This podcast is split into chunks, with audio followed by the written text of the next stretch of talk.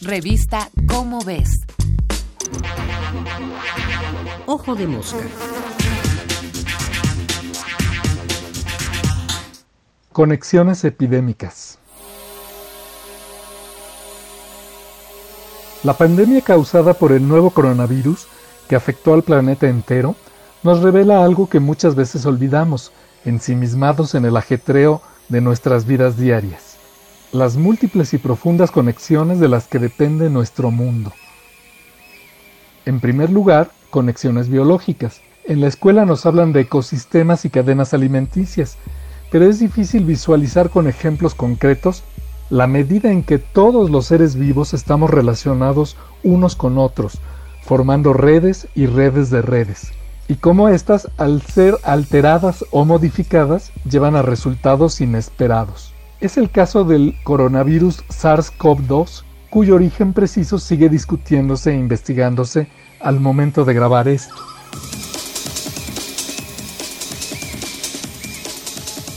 probablemente descienda de uno de los muchísimos coronavirus que habitan en poblaciones de murciélagos en Malasia. De estos, el virus parece haber pasado a los pangolines. No se sabe si en su lugar de origen o en el mercado de Wuhan, China, donde surgió el brote epidémico.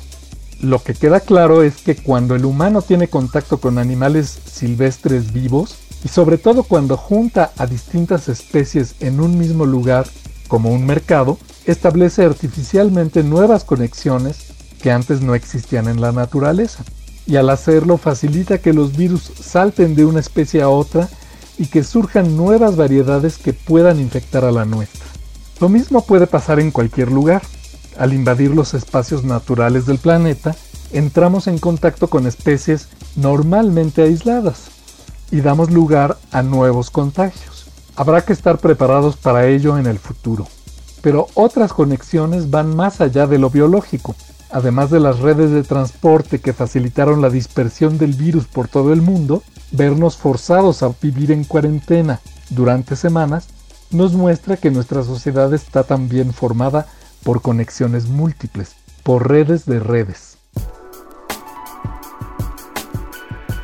El aislamiento, forzado o voluntario, y la suspensión de actividades en numerosos negocios y servicios nos hacen conscientes de cuánto dependemos de tiendas, supermercados, restaurantes y cafés, de quien nos vende el pan o una revista, de quien recoge la basura o quien opera una sala de cine. Todas esas cosas que normalmente damos por sentadas se vuelven increíblemente notorias en una contingencia como esta. Y aún hay otras conexiones de mayor escala que nos afectan a todos.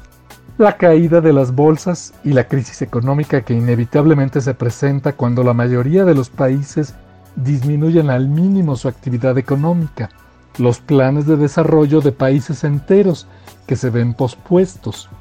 La alteración de los calendarios de eventos deportivos y artísticos de alcance mundial como las Olimpiadas o los principales festivales de música, de estrenos cinematográficos o de exposiciones de arte. ¿Quién pensaría que un virus submicroscópico pudiera alterar en los hechos todas las redes que conectan y hacen funcionar nuestras sociedades y nuestras vidas? Algo en qué pensar para cuando termine esta etapa. Sigámonos cuidando.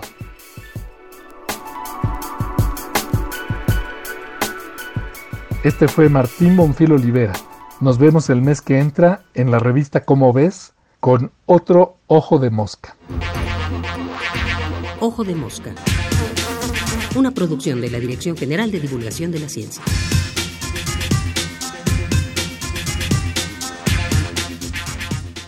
Revista Cómo ves